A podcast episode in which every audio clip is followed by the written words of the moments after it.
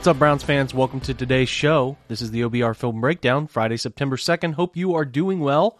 Hope you found yesterday's quick hitting podcast on some of the practice squad additions. There are two new practice squad additions added today. Josh Rosen added to the practice squad. I would imagine as an insurance policy if Kellen Mond can't find his way to the practice squad. And then they also added back Isaac Rochell, a guy that, again, made the roster initially. I think he deserves a roster spot. He'll probably be up and down for the season. Still no news on a third tight end. Still no news on a wide receiver. We do know that the Browns have poked around about some, but Ihmir Smith Marsette went to Chicago, and then some of the others just haven't landed in their direction. But I'm sure through the weekend, they might be trying to make some moves. As a reminder, the Browns are off for most of the weekend. That is something that is definitely noteworthy. And then other things that came out Jack Conklin might not be ready for the Panthers game. There's still a little concern. I think that should have been expected based on the severity of his recent injury.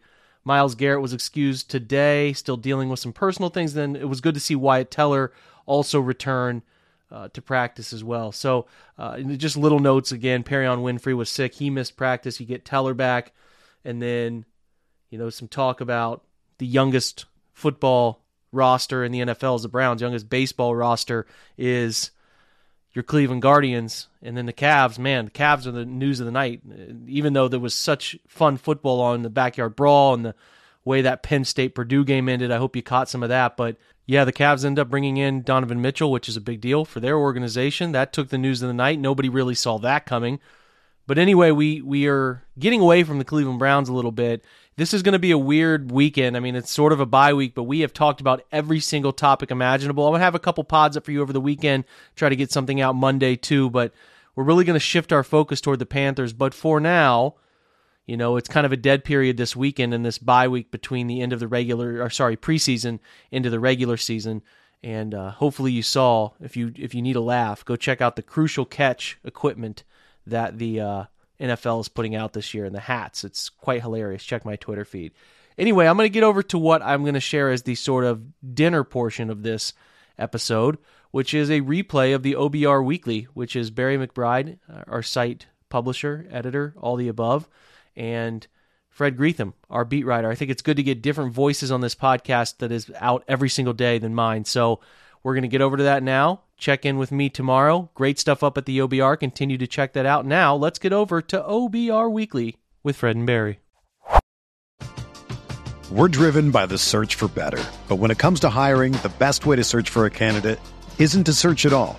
Don't search match with Indeed.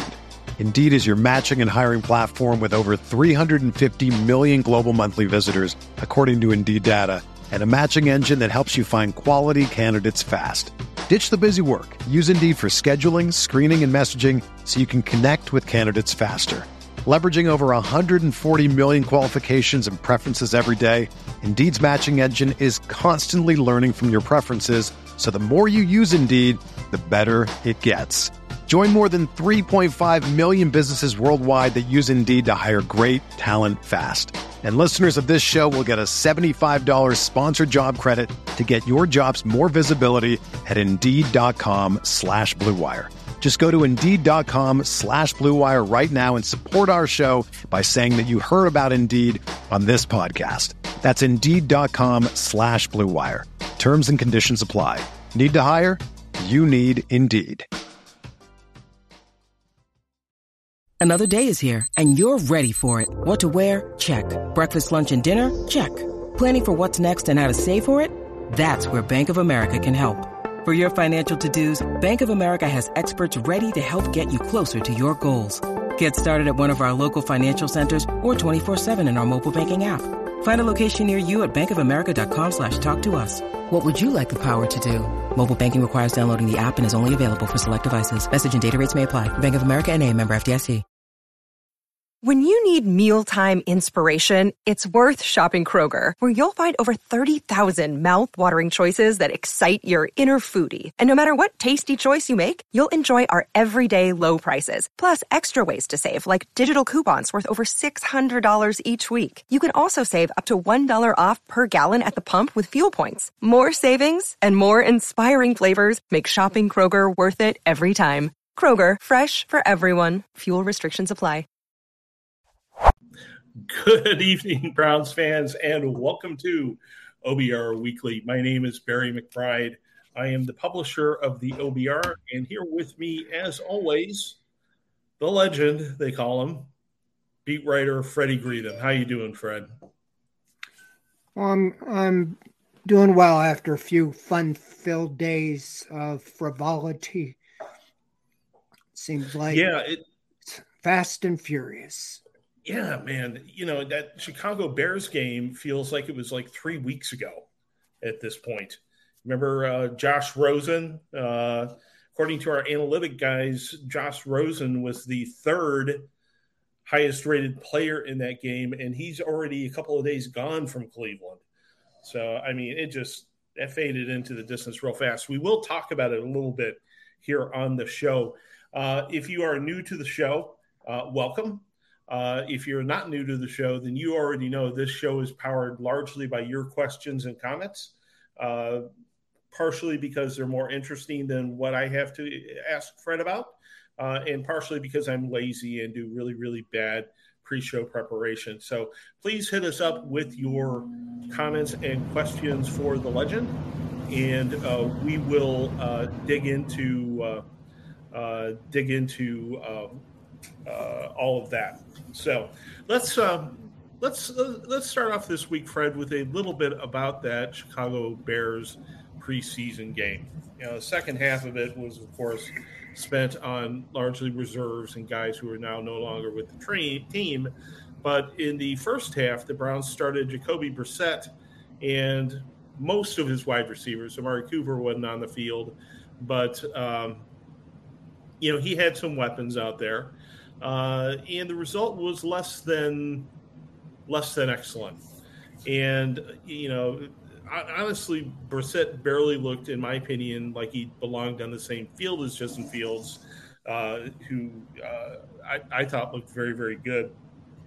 And uh, I am a panicky sort, so I'm just going to ask you: Should I be worried about this, Fred, or uh, do you think we're going to see a completely different Browns offense uh, when they take the field week one?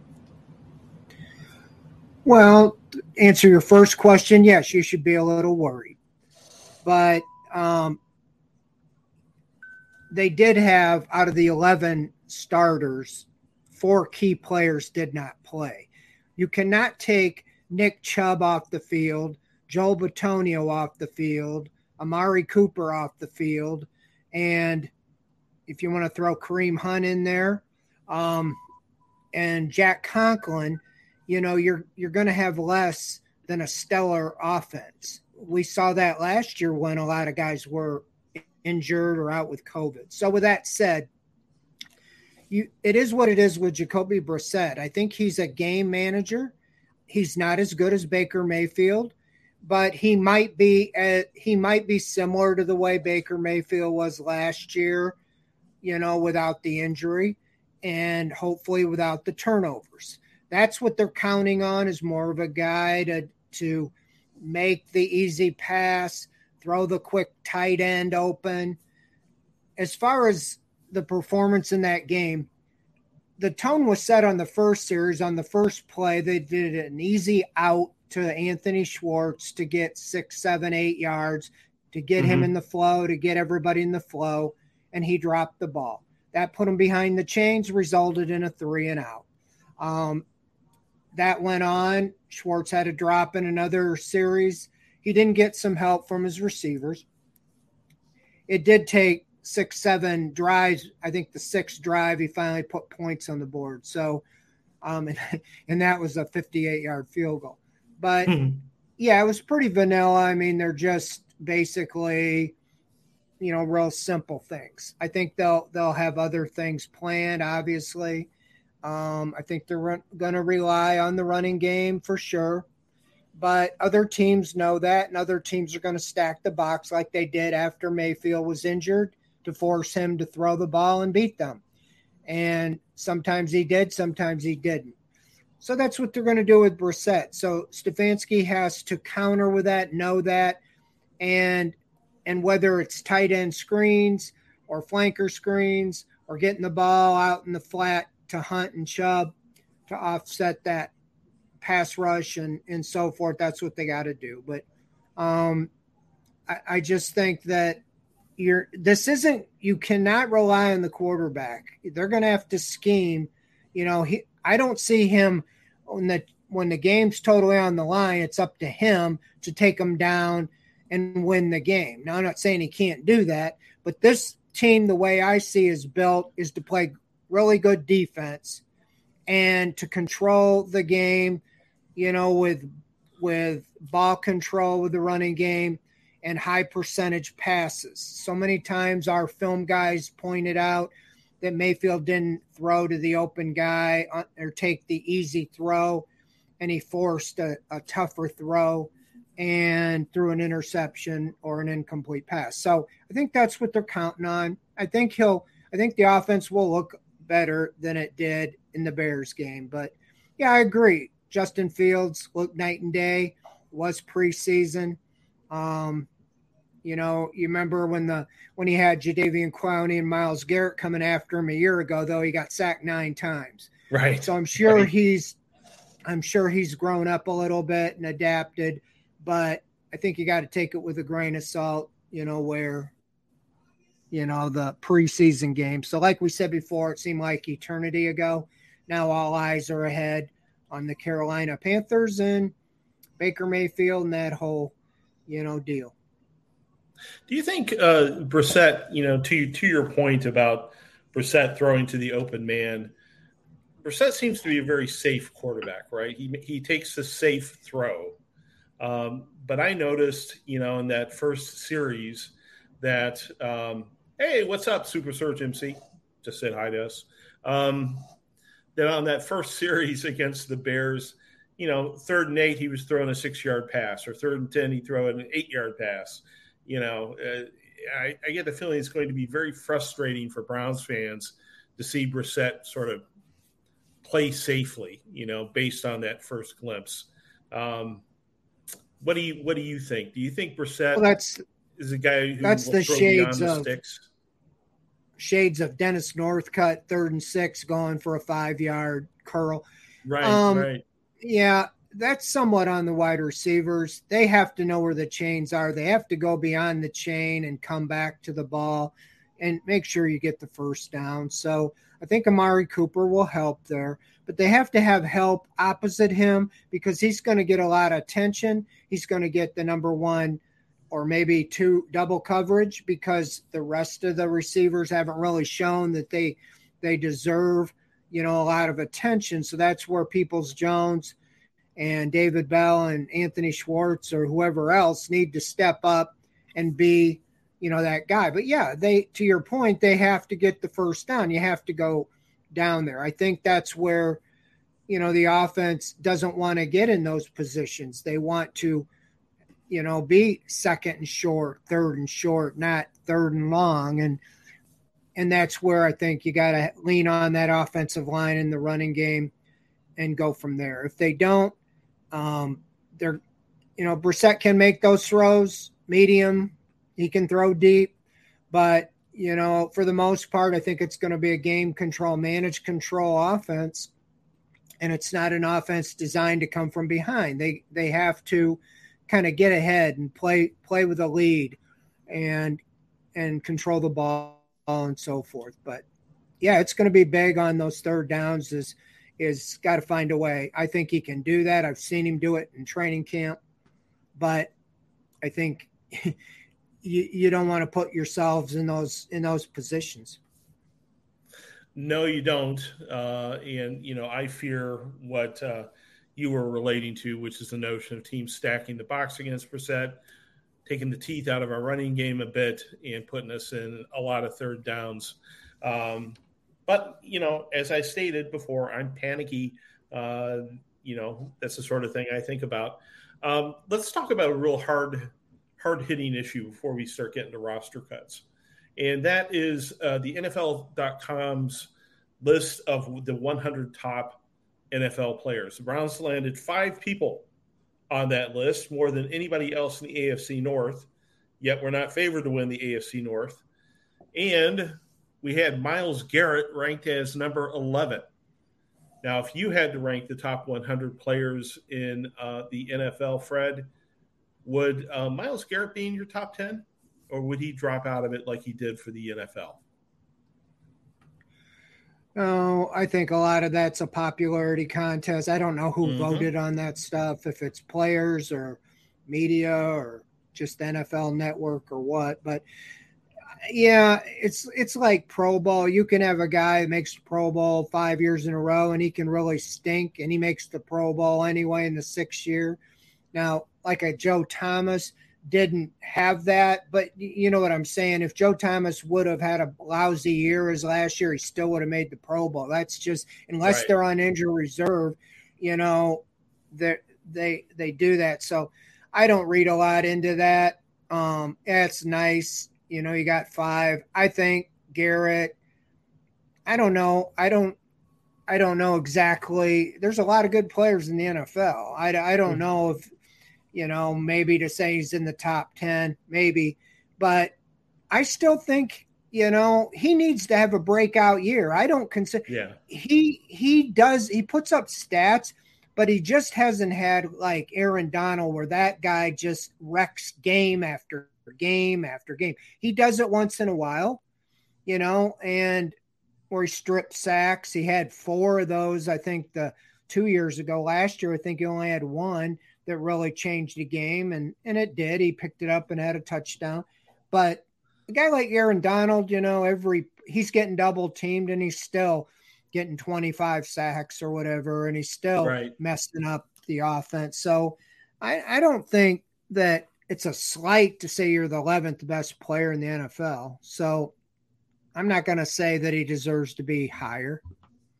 I uh, remember a game against the Texans where J.J. Watt uh, was like Aaron Donald is now. Just every single play, he was screwing things up for our offense. And uh, I think you're right. I, I, I think Garrett is a force. Garrett's a hell of a player, but uh, I haven't seen that sort of thing from him, where it's just play after play after play. Even if he doesn't get a sack, he's screwing things up for the other team. Maybe it's because I don't uh, uh, you know, watch the X's and O's well enough to really understand the impact that he's having. Uh, but uh, yeah, I would like to see that this year for sure. Let's go to item number three. Item number three Anthony Schwartz. He was awful again on Saturday night, uh, but Kevin Stefanski said that he was safe uh, from getting cut. And uh, uh, Andrew Berry backed that up uh, over the last couple of days with keeping him on the roster. Uh, and there weren't any real rumors that he was on the bubble, right? I mean, Schwartz just made the roster, you know, not a lot of questions. Do you see in, in Schwartz, Fred, what the team seems to see uh, in terms of his uh, potential? Um, obviously, a high pick. They're going to give him a couple of years, I think. Uh, do you think that's a worthwhile investment of time, Fred? Well, I mean, I see pretty much what the fans see. Um, I do I do watch him every day in practice and training camp.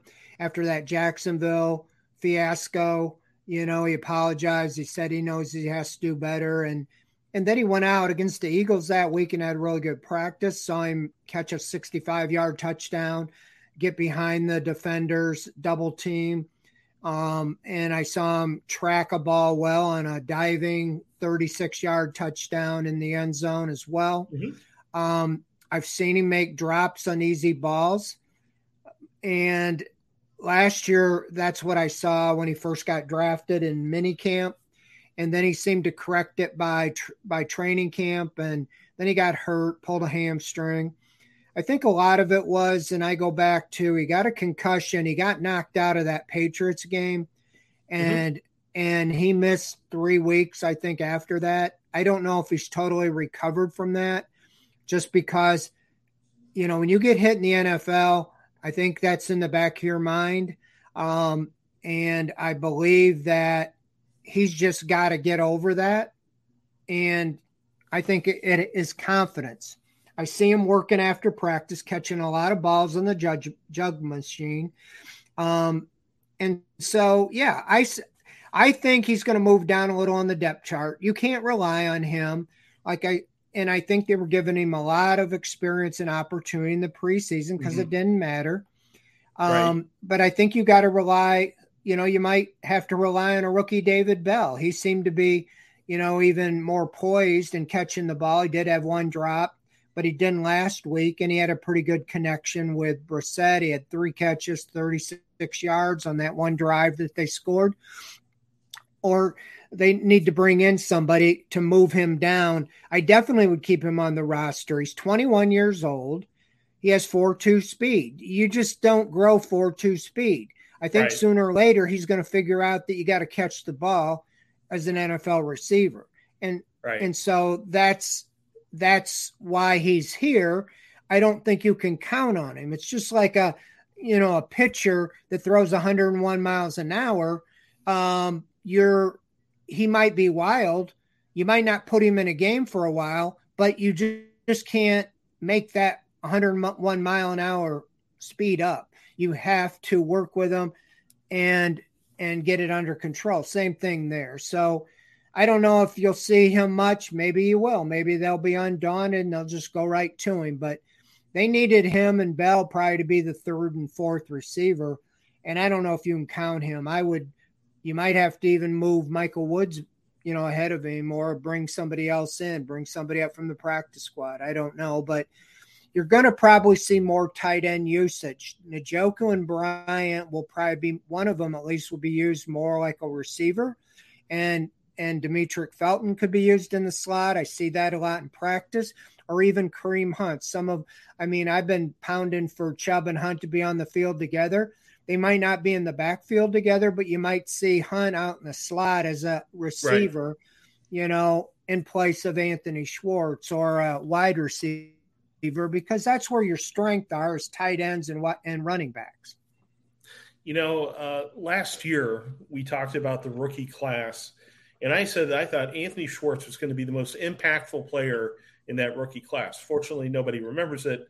I unfortunately brought it up again uh, to reveal exactly how wrong I was. But I think the logic is still there, which is that if he can stretch the field, he can open up the running game, he can open up some passes underneath. But it has to be he has to be a believable threat to catch the ball, right?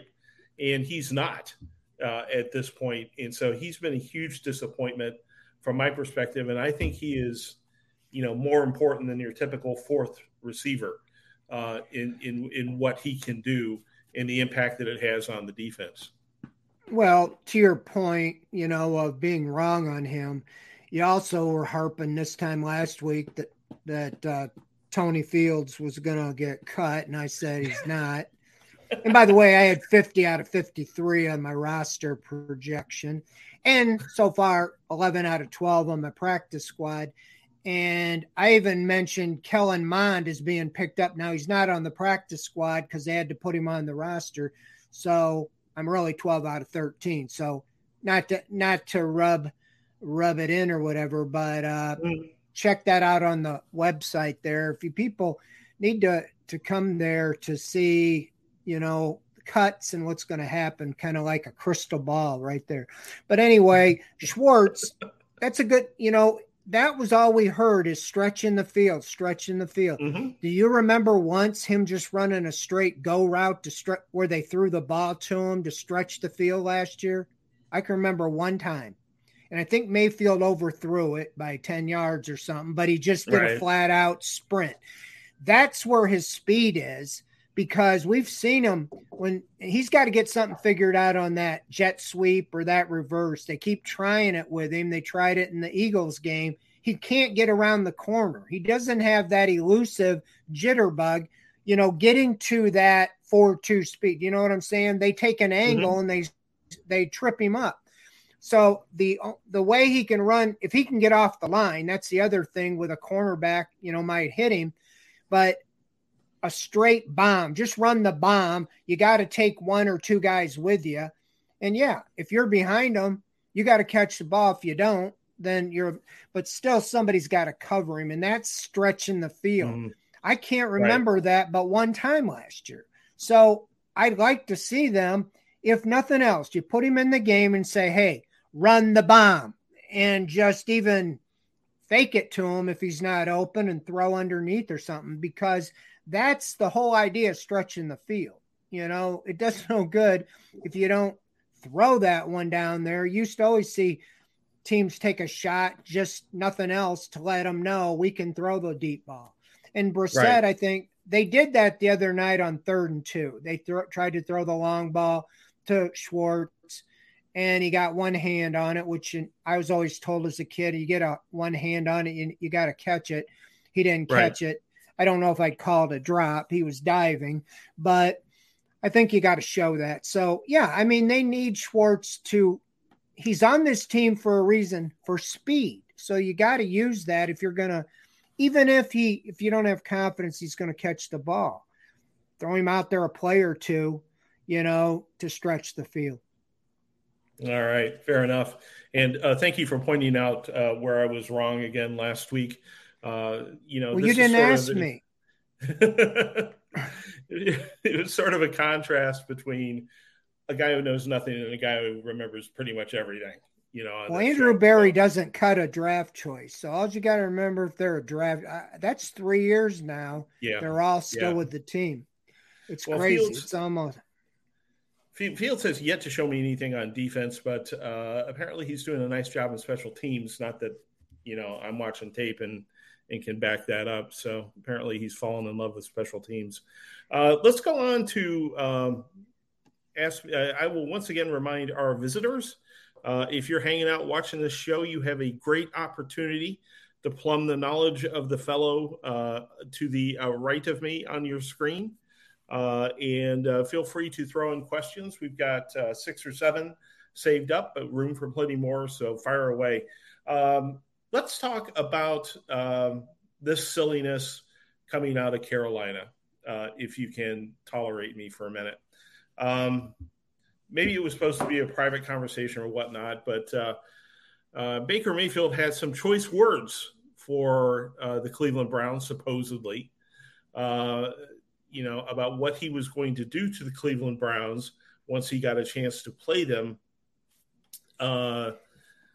Uh, Myles Garrett uh, said the team would quote unquote use that use those comments. Do you think beyond you know fostering clicks in the web environment, um, stories like Mayfield saying that thing have any impact on the game whatsoever, Fred? Not really. I mean, a guy like Baker Mayfield always uses, you know, motivation, you know, but really when it's all said and done, if if you and I were going to have a race in our heyday, um, well, maybe even still, you know, you can trash talk all you want, but I'm going to run my four six forty, you know, and in my day, and I don't know yeah. if you ever were going to do that, and so it really doesn't matter what you say, you know. Same thing with anything, just trying to be facetious there, but it can get you a little motivated, but it doesn't really matter. If somebody is better, they're gonna, you know, be better. And you can be all the motivated you want, but you know, I think I think that they're always going to be motivated. Now, as far as being a reporter, I've been in that situation many times talking to players. You never, you never say that in public like she did. I mean, right that is a private conversation, kind of like, you know, something like you and I would say off the air, you know, back and forth. But then you don't get out there to get to get clicks or viewers to say something like that because it's mm-hmm. that I, you know, I almost defend Norman Baker in there because he would have never, he's not that, he's not going to say something like that before the Browns play, you know, him. Right. And, and, you know, so it'll probably be used by some of the players on the Browns defense, like Myles Garrett and so forth, because, hey, you know, he's thinking it if he didn't say it, but, right. you know, but as far as, you know, everybody's going to be motivated the same way to show up. You know, you get cut. If you fire me tonight, you know, I'm going to be motivated to, to show you what I have, you know, with another organization. That's just mm-hmm. human mm-hmm. nature, you know. So, right. you know, he was embarrassed by being let go by the Browns. traded for a fifth round pick or whatever it was, and and they went out and got another quarterback because they didn't think he was good enough. So he's already motivated enough. He doesn't want to motivate the Browns defense any more than they already are. So, yeah, unfortunately, that's our business. Everybody's kind of motivated and paid by the number of viewers. And also, that's how you get rewarded and get a higher position with more visibility, it seems like, you know, right. Drawing right. eyeballs to what you have to say. Yeah, exactly. Exactly. And uh, I'm going for that with my Tony Fields hot take, uh, which I'm sure will play well nationally and uh, raise me to fame. Uh, Ty Sox please says, please don't fire Fred. I have no intention of firing Fred uh, at all whatsoever. We've only been doing this for 20 years together. All right, um, let's uh, let's talk a little bit about the cuts then. Uh, the Browns cut Miller Forristall yesterday, and they signed him back to the practice squad. But they're still missing a third tight end on a team that ran more uh, 13 formations than anyone in the league. Does this mark a change in Stefanski's approach, Fred, uh, with less reliance on the tight end, or is it just a roster hole they haven't filled in yet? Well, you know, I haven't really seen, you know, his new look offense. Hopefully, it is new look, but they they changed it over with the idea of Deshaun Watson, you know, mobility and so forth. And you have a skill set with Josh Dobbs like that. I don't know much about Kellen Mond you know, if he's mobile, but is he's got the similar frame, you know, that six two, six three build. Um, but I just think that they're phasing out the fullback. I again, I, I took some grief on the Monday night rewind saying I didn't think Johnny Stanton would necessarily make the team. He did not. Um, when you look last year, even with Andy Janovich, you know, he was only playing four or five snaps a game how can you justify that? You know, and and I hope that they play a little more two backs, even out of necessity, but use the tight end to bring them back as a blocker. But today they brought back Forristall and one of the hyphen guys. I think it's Zaire Mitchell, Mitchell Payton, Payton or whatever. Yeah. They have the relaxed game day rules. I think you can bring up guys again from the practice squad. So if they don't add somebody to the 53, I see that happening um, because you at least need two fullback or two tight ends uh, or more than two, I would think, in a game if you have Njoku and Harrison Bryant starters. That's what's interesting in their depth chart is this year they didn't have a fullback listed. They had two starting tight ends. So basically Bryant and Njoku are starters. So you would think, unless they change that, you would have a backup somewhere. So I still am not sure that they wouldn't bring in another guy on waivers or an available free agent that could kind of come in, plug in, and play. But I'm not too concerned about it. I actually hope that it allows them to keep their better players on the field. I still contend that Hunt can be a lead blocker for Chubb, and Chubb can be a lead blocker for for Hunt, and it's not that big of a drop off to a if you had Johnny Stanton in front of him. Right. Not despising right. him, but he's not a threat like the other guys are being on the field. Or like I said earlier, Hunt being out in the slot, using him as a wide receiver because your wide receivers are a little bit pr- unproven. So, yeah, I think they'll tinker with the roster. I was a little surprised that they only made one move today, bringing in, you know, Kellen Mond.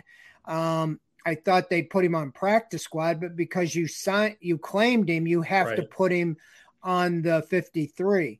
Now, maybe there's guys they didn't claim that they're going to sign, you know, tomorrow, so they don't have to put him on the 53. But I don't know how long Mond has to stay on it. It's a little different, I think. I don't know if it's three games because it used to be if you did that, it was three games, but I don't know how that works if you claim them in the before the games start.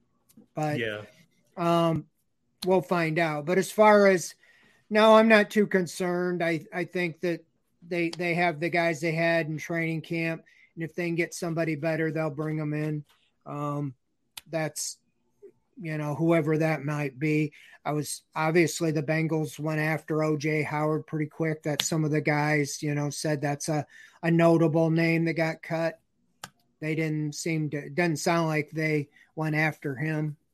Um, who knows? There was there was one rumor out there that the Bengals and Browns were both talking to him. I don't did. Do you remember if Cincinnati actually signed him? People, Rapoport was reporting, oh, if he passes a physical, they'll sign him. But they got uh, another tight end today that they got off the waiver wire. The Bengals did, and uh, I don't know if I've seen that OJ Howard's been officially signed or not. Well, it was. And tell me. Yeah, it was um, assumed, but see, I think when you're a veteran, something about I don't know if you can choose where you want to go, or that didn't make sense. If did anybody claim him? You know, I don't know. Yeah, he had a tryout, or they they gave him a physical. So I don't I don't understand all the in the nuances of this. I thought if you claim the guy, you get the guy, but if nobody claimed him, you know, then he's a free agent or something. Is they didn't claim yeah. him because they would have to pay his salary or or or something to do with that. But I don't know. But I, I'm sure that they'll probably look around and if they don't feel like they can get anybody better than Forristall and Zaire Mitchell Peden, you know, they'll they'll go with that. But they'd bring probably at least somebody up to be a blocker or whatever on the on the game day. But sound like, you know, I saw some reports that Stanton evidently got the idea that he wasn't going to come back. They weren't going to bring him back on the practice squad. So you would think if you were going to have a fullback, you would probably right. bring somebody like that back. Yeah, you know, um, it, it's a shame about Johnny Stanton. Really nice guy. I mean, the Garage Beers guys had him on their podcast at least once. Uh, just a good dude, but um, you know, too small to play tight end, and uh, the Browns apparently going in another direction on on fullback, in, in my opinion. Um, a, a, another anomaly on the Browns roster, uh, five running backs. Um, they've, uh, if you include Demetric Felton, you know, in that group. Um, that seems weird to me to carry that many running backs. Um, do you think, Fred, that uh, this is a temporary thing that they're just waiting for someone to deal them a tight end or wide receiver for one of the running backs, or do you think they're serious about carrying this all year?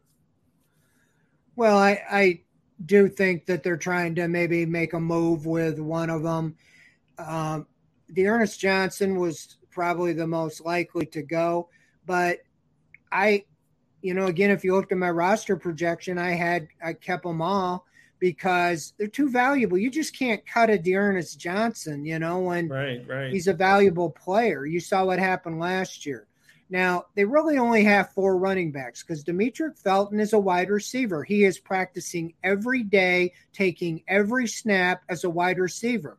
If anybody has followed my reports, he is not in the running back group. He doesn't do any practicing mm-hmm. with them. Um, he just does everything with the wide receiver. They know he can be a running back and he can play the slot and come out of the backfield. I saw when Watson during training camp that even though he'd been totally the, in the wide receivers, he ran out of the backfield in 11 on 11. So they don't feel he needs to practice with the running backs.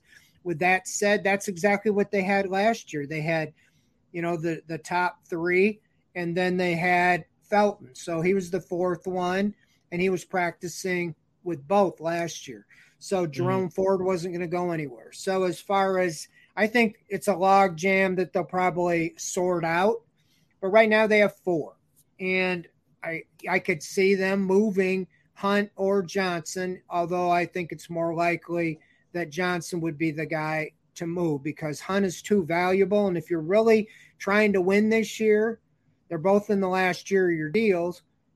You know, you're not going to trade Kareem Hunt, in my opinion you're all in to try to win games. He's a better all around player, you know, with his receiving abilities and so forth. Right. And so, um, and then you have Jerome Ford. So that's why it made sense to me. I put him, kept him on the roster, but I really thought they would make a swap, you know, with somebody that was going to cut, you know, one of those wide receivers or defensive linemen or something like that, or or pick up a draft pick for it, you know, but they didn't. So maybe they're still.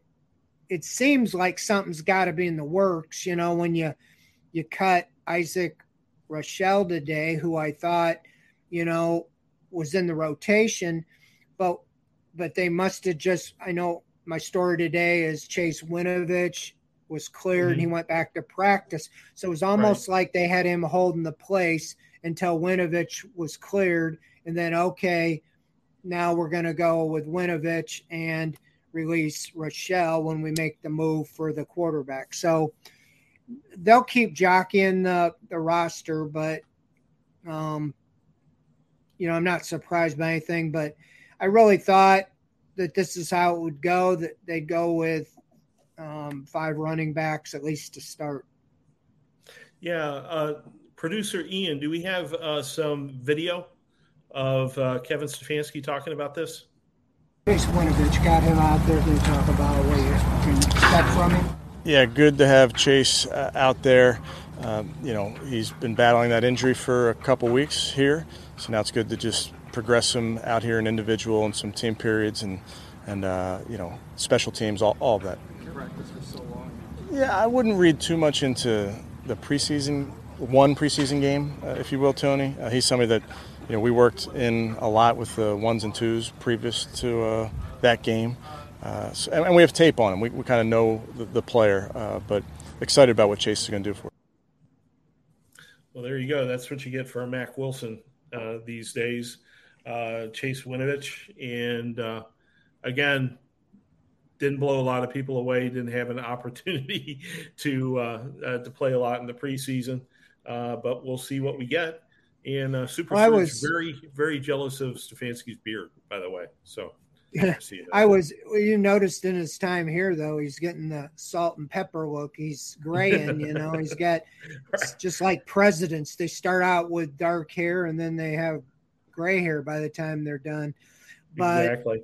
as far as that was, first of all, a good question. I don't know who that reporter asked that first question, but you know, as far as the Winovich See, I didn't really know how they thought about him. As Tony Grossi asked, is they were running him with like the third team at the beginning of training camp, and right.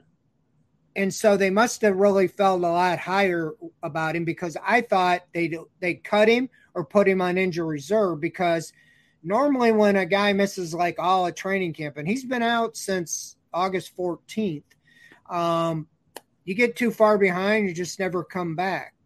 So he came back today. So they must have said, you know, we think he's more, he's better than Isaac Rochell, and and he's going to contribute right away at defensive end. Plus, Andrew Berry might want to just make sure his trade for Mack Wilson looked pretty good. I didn't look at it. I thought Mack would have trouble making the team. Evidently, he made the Patriots. Um, so, anyway, we'll say with Winovich, that would be a, a, nice get if he can be a legitimate third, you know, to spell Clowney or Garrett and not rely on the rookies, Alex Wright and Isaiah Thomas. But I think that's really why they moved on from one of those guys right now being Rochell is because they want the young guys, the Wright and the Thomas to to have a chance to develop and be here for a while.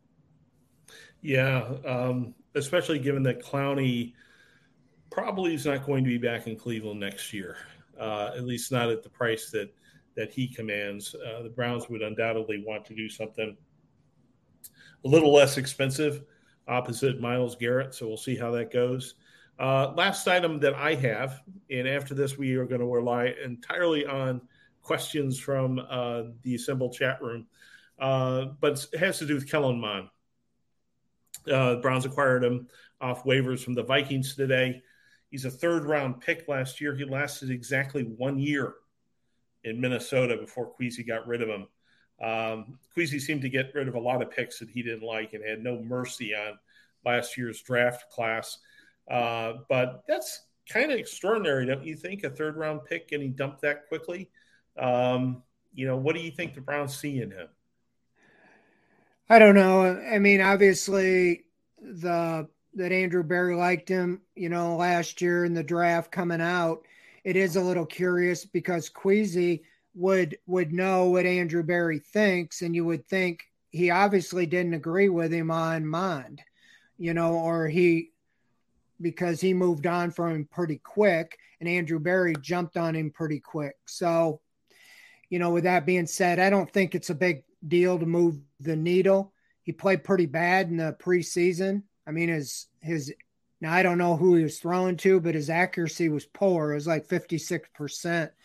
So I think that he will, you know, move down to the practice squad once his time's up, you know, being on the 53 man roster. I don't think necessarily unless somebody else really they must have felt they had to claim him or they couldn't have got him. I don't know, but um, it is interesting that Kwesi traded for Nick Mullens, right. who was with the Browns last year, started that COVID game against the Raiders, but um, he traded to get him to move Mond off the roster. So who knows what they're thinking, but I don't think this is the long term answer.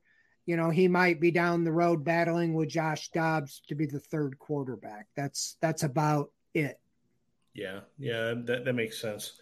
Um, by the way, if you are an OBR subscriber, there's now a new feature on the site. It's called The Buzz. It's one of our message board forums. And what it really is is sort of a hive mind of the OBR staff. We pick a subject and everybody sort of gang tackles it. Uh, and one of those subjects today in The Buzz is uh, Kellen Mond and the opinions of our X's and O's and analytics and other folks uh, about Mond and uh, what they think of him. And if you're curious and you're a subscriber, jump into the buzz and and check it out. Uh, so let's go to the questions that have been popping up uh, on my screen over the course of the last half hour or so. And uh, as always, if you have more, please get them in. Um, Superfly Rob uh, touches on a subject that you were talking about just a few minutes ago about what do you do when there's no fullback on the roster. Uh, and uh, he asks uh, who takes that role of blocking. Do you think it's the other running back? You know, if you put an offset half or you know running back on the field. Well, like I said, many games I'd look last year and I'd see Andy Janovich or Johnny Stanton played five snaps on offense or something like that. So they weren't in that as much. They were more spread out wide receivers. They might have three out, you know, two out wide, probably Cooper and Peoples Jones. And then a third guy could be Felton, could be Kareem Hunt, could be David Bell. Um, I could just see, you know, the other running back being a lead back or bringing Harrison Bryant back to be that lead blocker um, or David Njoku. He's got pr- better at blocking. He's embraced that. Both those guys are pretty good blockers. Like I said, they could bring up somebody on the practice squad like Miller Forristall on game day to, mm-hmm. to be that blocker. I just think that they don't want to devote a, a roster spot to somebody. Now, now they might they might have a guy out there they're going to bring in. I don't know. Maybe they're going to. Yeah. But I just I just see them going away with the offense they want to run, I think that it's not going to be as heavy on a fullback. And I mean, with Deshaun Watson at quarterback, it's more of RPOs, your run pass options, and quick, quick hitters, quick movement. And I think they might try to do some of that with Brissett. But if Dobbs comes in with a package, they'll do some of those type things. So we'll see. I mean, my guess is good as anybody, but I just don't think that the fullback. I think it's a little overrated. I've been harping on this for a while that I just don't think the, the fullback, the way they've been using, he gets maybe one. They try to throw a pass to him to try to fool people every, you know, once or every game or two, or or give them the ball and a quick handoff. Doesn't fool anybody. To me, you're better suited, you know, having somebody that can be a little more of a threat. All right, fair enough. Uh, next, uh, not really a question, but it's a hot take from Mr. Katopka. and he uh, thinks our wide receivers will be a top 14 squad in the, uh, I assume in the NFL. If it's the AFC, then uh, not much of a uh, uh, accomplishment. But uh, what do you think, Fred? Do you think we're underrating these these wide receivers for the Browns? I have to say I don't agree with Mr. Kataka here, but I'm generally wrong. So that's probably good news for us. So you put them in the top half of the of the league, Fred? I agree with you. No, I don't. Um, I've seen the the body of work. Um, you got Cooper, and then you have Peoples Jones, who I think has a lot of potential, but he's one of those guys. He kind of shows up big, and then you kind of disappears a little bit. Right. They need more consistency out of him. As I said, other teams are going to double team and try to shut down Cooper and make those other guys because you don't have a Jarvis Landry, a go to guy on third down, um, who you had in the past. Um, I just think that you're really relying on David Bell and Anthony Schwartz and Peoples Jones to step up. Not saying they can't, but right now I wouldn't I wouldn't rank them there. Um, he said will be so there's there's there's a good potential. The difference is, and I keep talking about Deshaun Watson. I think with a quarterback like him, you can get away with less than average receivers because I, I keep going back to the Chiefs.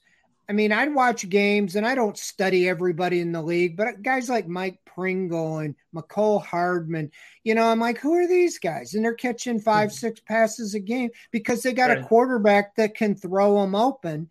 Right. And when you have a quarterback like Watson who can get away from the pass rush, the defenders run at him and he flips the ball over over him to the receiver the receivers look a lot better because you got a quarterback that can get him the ball. Now, obviously, we don't have him for a while. I don't know if Brissett, you know, I think it it will show the receivers are are maybe not as good because you might not have that elusive quarterback situation. So, right. I I think it's very unproven, and they need David Bell to step up. You know, it might be a little unfair for a rookie to have a lot on his plate, you know, but he's he's going to have to do it. Peoples Jones for sure and Schwartz, you know, and right now you got Michael Woods. So you got a, a lot of question marks. And right now, unless you make a trade, you'd have to make a trade pretty quick for somebody to have an impact because I remember even as a kid watching the Browns, they'd make a trade for a wide receiver. And it seemed like it took them half the year before they ever got into the right. flow of things. And uh, I thought maybe they would have done a draft day. We talked about Jalen Reagor, and he ends up getting traded to the Vikings. You got Slayton and some of these other receivers, Mims or Wims. Um, keep getting mixed up with the guy we just mm-hmm. cut. But as far as, you know what I'm saying, somebody that can come right in, you know, and have the playbook down. They moved on from Javon Wims and Jamarcus Bradley. They had a little vet- veteran touch to them. So they must be totally fine with what they have. Very young receiver room. So if, yeah. if Mr. Katopka's right, the Browns will be in great shape with as young as the room is. You would have, you know, other than Cooper, everybody third year or less. Right, right. Um, let's talk about quarterback for a little bit. This one from chat underscore username comparing uh, Brissett to uh, Josh Dobbs, saying that Josh Dobbs seemed to move the ball with the same resources uh, against uh, the Chicago Bears. Do you agree with that assessment, Fred, or uh, or not? Yeah, I've said it and I've written it that he's been impressive. It's been three preseason games, so you are going against the back end of the roster. Now you have pretty much the back end of the roster playing with you, but that mobility factor that they obviously wanted in the offense with uh, Deshaun Watson, you have that with Dobbs that you don't have with Brissett. Now Brissett isn't a statue; he can get out and run. I think he's run for about 700 yards in his career, but he's not a run first or a, even a run second guy like, say, maybe a Dobbs is. I think the biggest thing with Dobbs is can he throw the ball? Because if he comes in, they know he's just a runner. They're going to go all in to shut down mm-hmm. him running and make him throw the ball. So that's where, you know, I thought he sh- he th- showed that he could move the ball through the air, and uh, he wasn't going against the top cornerbacks and the top defense and with a right. big pass rush. But I think it's worth looking into. I've written about it.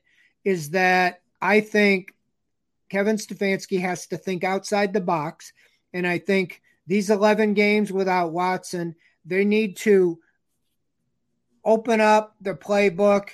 And if you got a game manager with Brissett, you need to maybe put together a package for Josh Dobbs to insert him into the game, kind of like teams used to do with the Wildcat, maybe for a series, mm-hmm.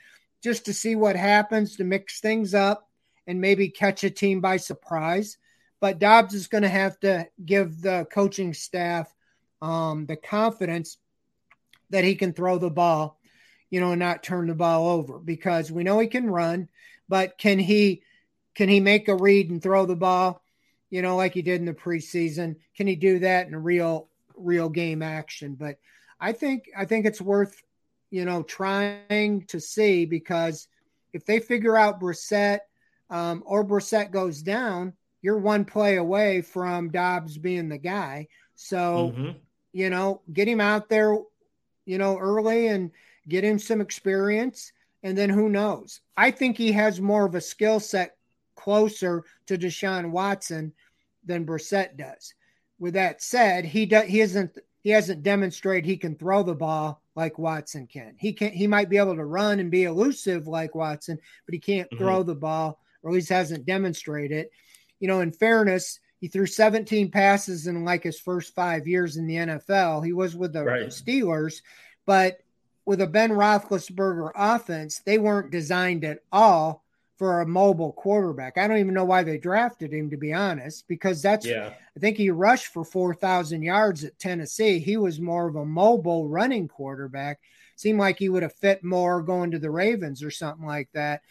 But um, so if the Browns have an offense designed for that type of skill set, put him out there and see what you got. Yeah, Ty Sox with a follow up question here asking if Brissett may have a short leash with Dobbs performing so well. Um, you see, uh, you know, this team starts off 0 and 3, 0 and 4, you know, some horrible start and the quarterback looking mm-hmm. horrible. Uh, do you think the Browns uh, are, are tempted to uh, fiddle around with the starting quarterback? Well, wow, if they start out 0 and 3, 0 and 4, this season is over because that's the easiest yeah. part of the schedule, in my oh, opinion, yeah. the first four games. So, you know, even with Brissett, I still think they can come out of their 3 and 1. They could even be 4 and 0.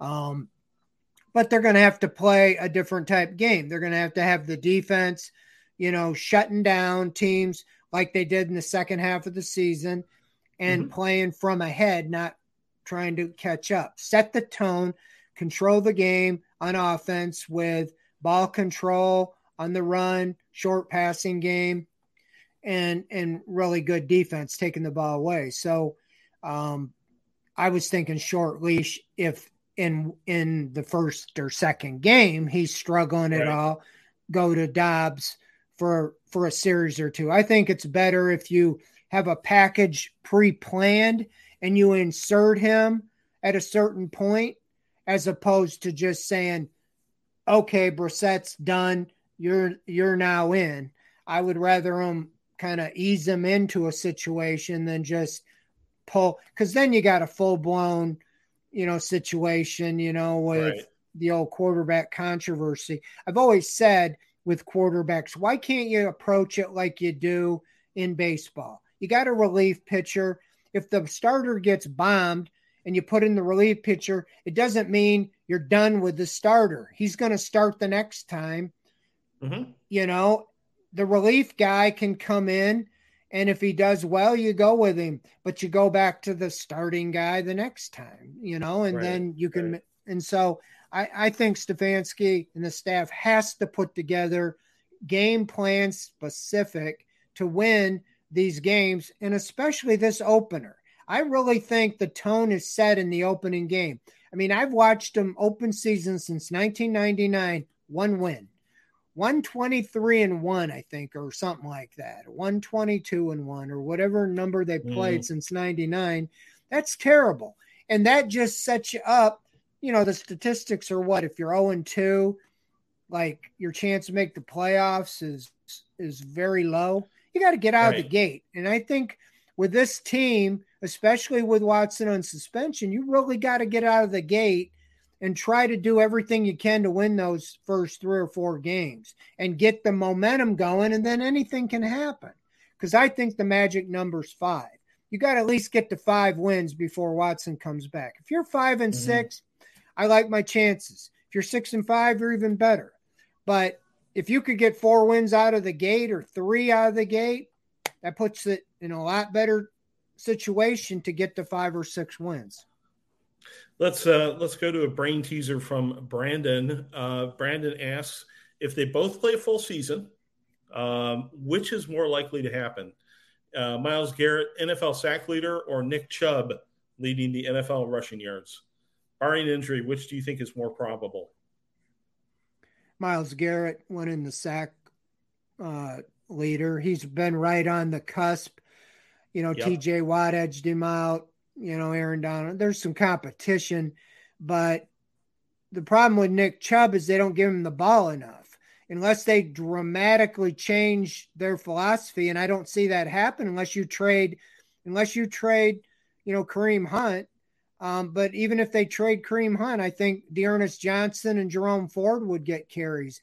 They just have been reluctant to really put the the load on on Chubb. You know, 15, 17 carries a game seems to be about all they want to do or have in the past. You know, and then you you got a guy like Derrick Henry who gets 25, 35 carries. He just they give him the ball, whatever's necessary to win a game. And the Browns have mm-hmm. been reluctant to do that. Now, maybe they'll change a little this year, but I think they're so analytic driven that they don't want to wear him out. And you know, I agree with that to some degree, but I think you got to stay with a hot hand. If Chubb is hot, you go with. You know, think of that Packers game. They could not stop him last year. He was averaging six, seven yards a carry, right. and he didn't even touch right. the ball in the final drive hardly. You know, when they were going down to try to win the game, they ended up throwing an interception. You know, and it's just like you got a horse like that, use him. But to answer the question, you know, I just don't think he's going to have enough touches, you know.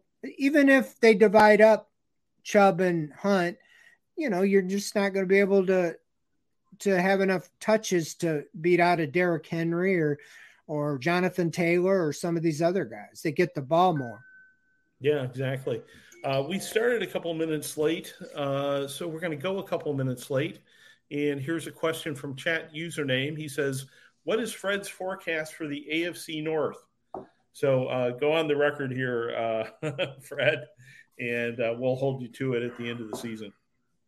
Well, I haven't even really went through that whole thing, but you know, this is no disrespect to the Bengals, but I think last year they went through with a radar under the radar and snuck mm-hmm. it, kind of like the Browns did two years ago. And so I think they got a big target. They got a good offense, but I think their defense can I think they will have a target on them. They're also playing a first place schedule. I think they will drop back a little. Right now, I see them getting second. I, I, I hate to say it, but I think the Ravens, you know, they get all their players back. They had like 20 some players on injury reserve for a big portion of last year. Key players. I think unless unless they're they get so distracted because of the Lamar Jackson contract and all that, that they're the team to beat. Right now, I'd say they would win the division. Bengals second, Browns third, Steelers fourth. And, you know, that's just because I just don't know if Jacoby Brissett can keep the Browns afloat. to me, to get into the playoffs, you got to win the division. I don't think you can count on getting in on a wild card, especially with your franchise quarterback missing at least 11 games. So yeah, that's why I have the Browns third because I just don't know if they can get in as a wild card with their record. If they could somehow, you know, stay in the hunt and win the division at 10 and 7, 9 and 8, I don't know if you can do that. You know, I think that that would be their best thing. But I would say right now, Ravens, Bengals, Browns, Steelers. All right. Tony Fain and Ty Sox had similar questions about David Njoku, uh, about uh, whether we feel he could have a breakout season with them using him differently, taking some pressure off of Cooper. Uh, do you think this is the year we finally see why he was a first round draft pick, Fred? Yeah, I mean, you know, he's this is his sixth year. You know, he's 25, and you know, it's just, or he he may have just turned 26. I have to look. But as far as I think he's grown up. I think he got paid. I've seen him mature, and I think you know I I've seen some drops, but I've seen some great catches. I have seen the tight end screen quite a bit, and I with the two tight ends, I think Harrison Bryant and Njoku are both going to have big years. I think they're going to target them a lot, especially especially with Jacoby Brissett. I think they're going to, those are the easy completions. Go out five yards, turn around, or do a tight end screen. Boom, boom. And I think Njoku, it's it's on him. It's right there for him. I think he could have 60 catches and eight eight to 10 touchdowns. I think he's a great target inside the red zone. So yeah, I think this will be a break breakout season for him. They wouldn't have paid him if they didn't think that he was capable of that, and I think they're going to try to make sure to justify that. Makes sense. Um, Brad mentioned trade discussions for a kick returner. Could uh, ISM be a target? He was waived today, uh, and uh, we have not heard specifically uh, that the Browns are interested in him, but he could certainly be a target for them. Uh, we will uh, wait and see. We'll track that tomorrow. Um, let's go to our last question of the evening, uh, and uh, that will go to Eric Evans, uh, who asked about David Moore moving from offensive uh, line to defensive tackle, asking why so late in the preseason, as in after all the preseason games are done. Stefanski talk about that? Anybody talk about David Moore at all and his sudden switch to the other side yeah. of the field? Yeah, he did. Um, well, first of all, his future with the Browns was pretty much over as an offensive lineman. I mean, they've got like 10 guys. Um, he's been on the practice squad for at least a year or two. He said last year, late in the season, and even the year before on the scout team, they have to put extra guys like offensive linemen over on the defense to play a defensive tackle or whatever and they put him over there. And the offensive lineman on the Browns told the coaches, they said he was very tough to block. He was very uh, stout. And whether they were just trying to get rid of competition or what, but they said yesterday they talked to him about bringing him back to the practice squad as a defensive tackle. So he's not on the roster, he's on the practice squad. So they're saying, hey, he embraced that. They brought him back. So he's got a chance. We know the defensive tackle room. He he could have yeah. a future there. I mean, he's got the physique for it and so forth. So that's the story. They put him over there in practice and he did really well. So they got the thought about make the switch, bring him back, ask him. I don't think they'd have brought him back necessarily as an offensive lineman. Right. They brought him back for that. But now you got a mobile, a mo, a versatile guy that could do both. You could you could develop him, and then he could, in a pinch, you know, in a game, go in, you know, as a a guard or center, or he could play defensive tackle. So the more versatile you are, the better your chances. That's most certainly true. Demetric Felton could certainly tell you that. Um, and that is going to do it for tonight. Uh, a couple questions we didn't get to. I just let, let me apologize to the folks who asked those.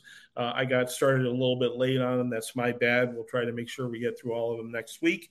And uh, until then, Uh, we're going to have a nice Labor Day. Uh, the OBR office Overtime. will be closed on Monday. Oh yeah, yeah. Uh, we'll be closed on Monday for uh, Labor Day, and but we will be back next Wednesday, and we will see you then on OBR Weekly. Good night, everybody.